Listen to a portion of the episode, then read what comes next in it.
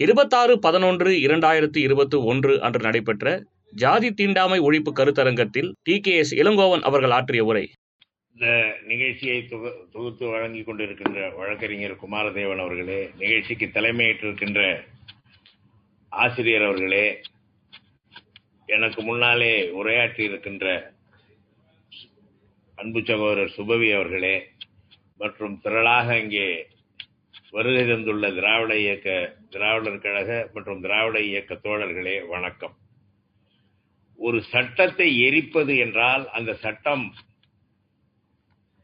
புனிதத்தன்மை இல்லாத அதை காப்பாற்ற வேண்டிய அவசியம் இல்லாத சட்டமாக இருக்க வேண்டும். அறிஞர் அண்ணா அவர்கள் இந்த சட்டத்திற்கு எதிராக சட்ட சட்ட தமிழக சட்டமன்றத்திலே ஒரு சட்டம் இயற்றப்பட்ட நேரத்தில் சொன்னார்.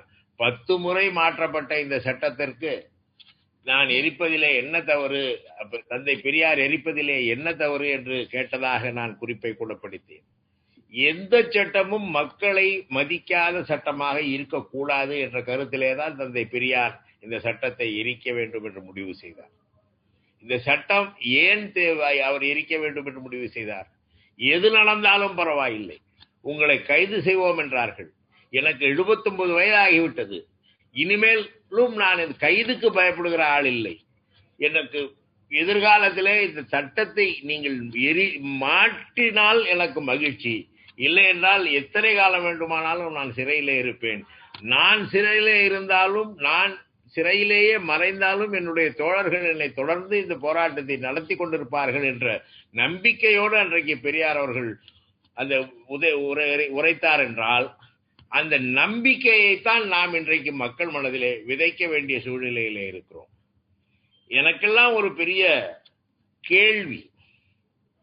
இந்த அரசியலமைப்பு சட்டம் ஆயிரத்தி தொள்ளாயிரத்தி நாற்பத்தி ஒன்பது ஐம்பதாம் ஆண்டு முதல் அது இந்திய அரசியலமைப்பு சட்டம் நடைமுறைக்கு வந்தது.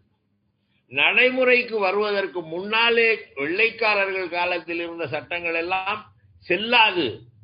அந்த தேதியிலே நாடாளுமன்றம் ஏற்றுக்கொள்ள கொண்ட சட்டங்கள் மட்டுமே செல்லும் என்கிற ஒரு நிலை இருந்தது. அது அதுவும் அரசியலமைப்பு சட்டத்திலேயே தெளிவாக குறிப்பிடப்பட்டிருக்கிறது. இந்த மனு தர்மம் என்பது ஏதோ ஒரு நாட்டில் இந்தியா என்பது ஒரு நாடு என்பது நாற்பத்தி ஏழுக்கு பிறகுதான்.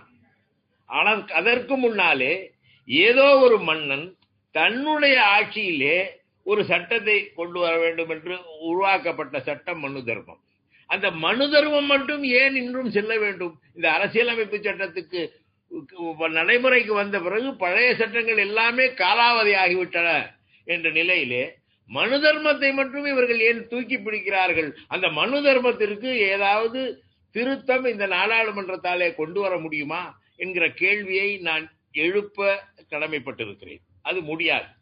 காரணம் இதை வைத்துத்தான் இவர்கள் பிழைப்பு நடத்துகிறார்கள். ஒரு கூட்டமே இந்த மனு தர்மத்தை வைத்துத்தான் பிழைப்பு நடத்துகிறது. நான் செல்லுகிற இடமெல்லாம் சொல்வது ஒன்றுதான். இந்த மனு தர்மத்திற்கும் தமிழருக்கும் தொடர்பில்லை. தமிழனுடைய மொழியிலே தமிழிலே சொல்லப்படாதது வடமொழியிலே சொல்லப்பட்டது. அதை வைத்துக்கொண்டு இன்றைக்கு நம்மையெல்லாம் அடிமையாக்கி வைத்திருக்கிறார்கள் என்றால் அந்த அடிமைத்தனத்தை நீக்க வேண்டும். அந்த மனு தர்மத்திற்கு பாதுகாப்பு கொடுக்கிற வகையிலே இந்திய அரசியலமைப்பு சட்டம் இருக்கிறது சில பிரிவுகள் இருக்கின்றன. அதனாலே அதை எரிக்க வேண்டும் என்று தந்தை பெரியார் சொன்னார். எவ்வளவு நியாயமான கருத்து எவ்வளவு மனிதாபிமானம் மிக்க கருத்து எந்த அளவுக்கு மனிதர்களை மதிக்கிற ஒரு கருத்து அந்த கருத்தை ஏற்றுக்கொள்ள மனமில்லாதவர்கள் அரசியலமைப்பு சட்டம் என்கிற புத்தகத்தை எரிக்கிறாயே என்று சொல்கிறார்களே தவிர அந்த புத்தகத்திலே உள்ள அழுக்கை நீக்க சொல்கிறாய். அதை நாங்கள் நீக்கிறோம் என்று முன்வராத காரணத்தினாலே அதை எரிக்க வேண்டிய சூழ்நிலைக்கு தந்தை பெரியார் வந்தார். அந்த போராட்டத்தை கையில் எடுத்தார். அரசியலமைப்பு சட்டத்திலே எழுதப்பட்ட காரணத்தினாலேயே எல்லாம் புனிதமடைந்து விடுவதில்லை.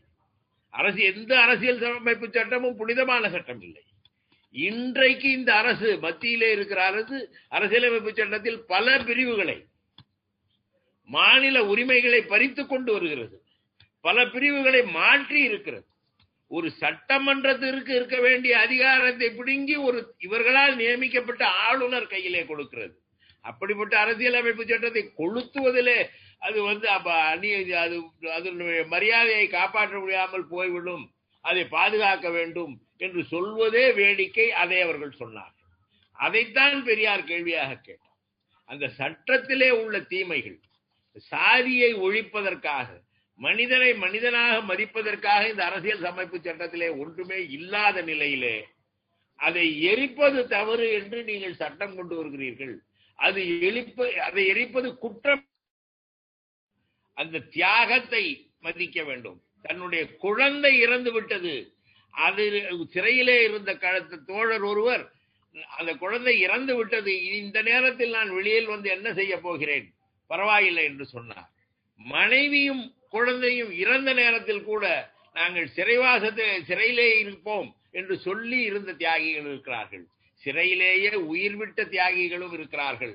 அந்த அளவுக்கு இந்த போராட்டத்திலே முழுமையாக தந்தை பெரியாரின் கருத்திலே ஒரு உண்மை ஒரு நேர்மை இருக்கிறது என்ற ஒற்றை காரணத்திற்காக நூற்றுக்கணக்கான தோழர்கள் ஆயிரக்கணக்கான தோழர்கள் தந்தை பெரியார் வழியிலே சிறை சென்றார்கள் என்றால் தங்கள் சுயமரியாதையை காப்பாற்றிக் கொள்வதற்காக அவர்கள் செய்தார். அவர்களை பொறுத்தவரை சுயமரியாதை முக்கியம். தந்தை பெரியார் அதைத்தான் போதித்தார். மனிதனாக நான் இருக்கிறேன். நான் ஏன் சூத்திரனாக இருக்க வேண்டும்? மனிதனாக நான் பிறந்தேன். நான் ஏன் இன்னொருவனுக்கு பணியாற்றுவது பணியாற்றுவதற்காக பிறந்தேன் என்று சொல்வதை ஏற்றுக்கொள்ள வேண்டும். அதுவும் ஒரு ஜனநாயக நாட்டில். நானும் அந்த சுதந்திரத்திற்காக போராடியவன். சூத்திரர்களும் அந்த சுதந்திரத்திற்காக போராடியவர்கள். இது ஏதோ ஒரு கூட்டம் அந்த சுதந்திரத்தை பெற்று தரவில்லை. லட்சக்கணக்கான மக்கள் தாழ்த்தப்பட்ட மக்கள் பிற்படுத்தப்பட்ட மக்கள் எல்லோரும் இணைந்து பெற்ற சுதந்திரம். சுதந்திரம் பெற்ற பிறகும் நான் சூத்திரனாகவும் நான் ஐந்தாம் ஜாதிக்காரன் ஐந்தாம் ஐ- வர்ணாச அவர்ணனாகவும் இருக்க வேண்டும் என்ற நிலை இருக்கும் என்றால் எதற்காக இந்த அரசியல் அமைப்பு சட்டம்? இதுதான் தந்தை பெரியார் அவர்களின் கேள்வி. அந்த கேள்விக்கு பதில் சொல்வதற்கு யாரும் இல்லை. ஏனென்றால் அந்த பதில் அவர்களுக்கு தெரியும். அந்த பதில் ஒரு ஆதிக்க சக்தியை ஒரு ஆதிக்க சக்தியின் ஏற்பட்ட அந்த பாதிப்பை பாதுகாக்க வேண்டும். அதிலே குளிர்காய வேண்டும் என்று எண்ணிய ஒரு சிலரின் ஆதிக்கத்திலே ஆட்சி அமைந்தது. அதை எழுதிய அம்பேத்கரே அதை ஏற்றுக்கொள்ளவில்லை. அதிலே பல விவாதங்கள்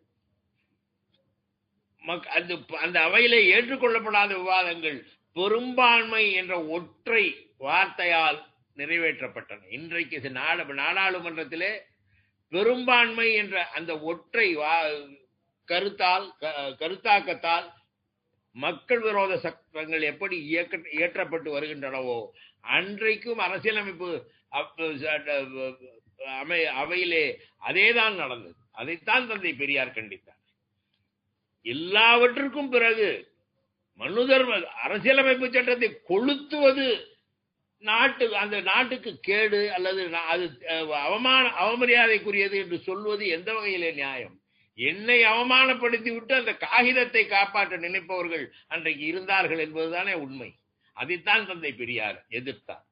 மனிதனை அவமானப்படுத்துகிற ஒரு சட்டத்தை நீக்கு. சில பிரிவுகள் மனிதர்களை அவமானப்படுத்துகிற பிரிவுகளாக இருக்கின்றன.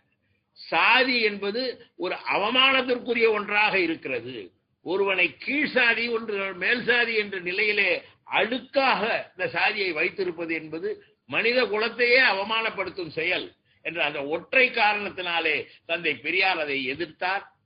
அவருடைய போராட்டம் என்பது அன்றைக்கு பலர் ஒத்துக்கொண்டிருந்தால் இன்றைக்கு பல பேர் தற்கொலை செய்து எனவே ஒரு மாபெரும் மனிதநேய போராட்டம் மனிதர்களை மதி மனிதனாக மதிக்கிற போராட்டம். அந்த போராட்டத்திலே தன்னை ஈடுபடுத்திக் கொண்டு தன்னுடைய எண்பது வயதிலே சிறைவாசமேகிய தந்தை பெரியார் உலகின் தனிப்பெரும் தலைவராக மதிக்கப்படுவார். மானுடம் போற்றுதும் என்று சொல்வார்கள். உண்மையிலேயே மானுடம் போற்றிய ஒரே தலைவர் தந்தை பெரியார் அவர்கள். மற்றவர்களெல்லாம் மனிதர்களை தங்களுடைய சுய லாபத்திற்காக பயன்படுத்தி கொண்டவர்களாக இருக்கிறார்கள். தந்தை பெரியார் வழி வந்தவர்கள் மட்டும்தான் உண்மையிலேயே மனிதர்களை மதிப்பவர்கள் மானுடம் போற்றுபவர்கள் என்ற நிலையிலே அந்த போராட்டம் தலைவர் தந்தை பெரியார் அவர்கள் தன் வாழ்க்கையை பற்றி கவலைப்படாமல் தன் வயதை பற்றி கவலைப்படாமல் மனித இழிவை நீக்க வேண்டும் என்ற ஒற்றை காரணத்திற்காக அதை அதை- அதை அந்த போராட்டத்தில் ஈடுபட்டார். அச்சுறுத்தினார்கள். சட்டம் கொண்டு வந்தார்கள். ஒரு போராட்டத்துக்கு எதிராக ஒரு அரசாங்கம் நட போராட்டம் நடத்த போகிறேன் என்ற அறிவிப்பு வந்தவுடன் ஏன் அந்த போராட்டம்? அதற்கான தீர்வு என்ன என்பதையெல்லாம் பற்றி கவலைப்படாமல் அதை தடுப்பதற்கு முடக்குவதற்கு சட்டம் கொண்டு வரும் அளவிற்கு அன்றைக்கு அவர்கள் இருந்தார்கள். அப்படிப்பட்ட ஒரு சூழ்நிலையிலே அதை பற்றியெல்லாம் கவலைப்படாமல் தந்தை பெரியார் போராடினார். அவரோடு பலர் தங்கள் உயிர் தியாகம் செய்தார்கள். அவரோடு பலர் சிறை ஏகினார்கள். தங்கள் வாழ்க்கை இழந்தவர்கள் பலர் தங்கள் குடும்பத்தை மனைவியை குழந்தைகளை இழந்தவர்கள் பலர் இருந்தாலும் அவற் எல்லாவற்றையும் மீறி மான் மனித மாண்பு காப்பாற்றப்பட வேண்டும் என்ற அந்த ஒற்றை சிந்தனையிலே தந்தை பெரியார் அவர்கள் அந்த போராட்டத்தை நடத்தினார்கள். அதை நாம் நினைவு கூறுகிறோம். ஒரு கோரிக்கை இழ- இங்கே எழுந்தது. அதை பாடத்திட்டத்திலே ஒரு அங்கமாக சேர்த்தால் எதிர்கால சந்ததியினர் தந்தை பெரியார் நமக்காக போராடினார் என்ற உணர்வு பெறுவார்கள். இந்த வரலாறு எல்லோருக்கும் தெரியும் என்று சொன்னார்கள். இதையும் உரிய இடத்திலே சேர்ப்பிக்க வேண்டிய பொறுப்பை நான் ஏற்றுக்கொண்டு இந்த நல்ல வாய்ப்புக்கு நன்றி கூறி விடைபெறுகிறேன். வணக்கம்.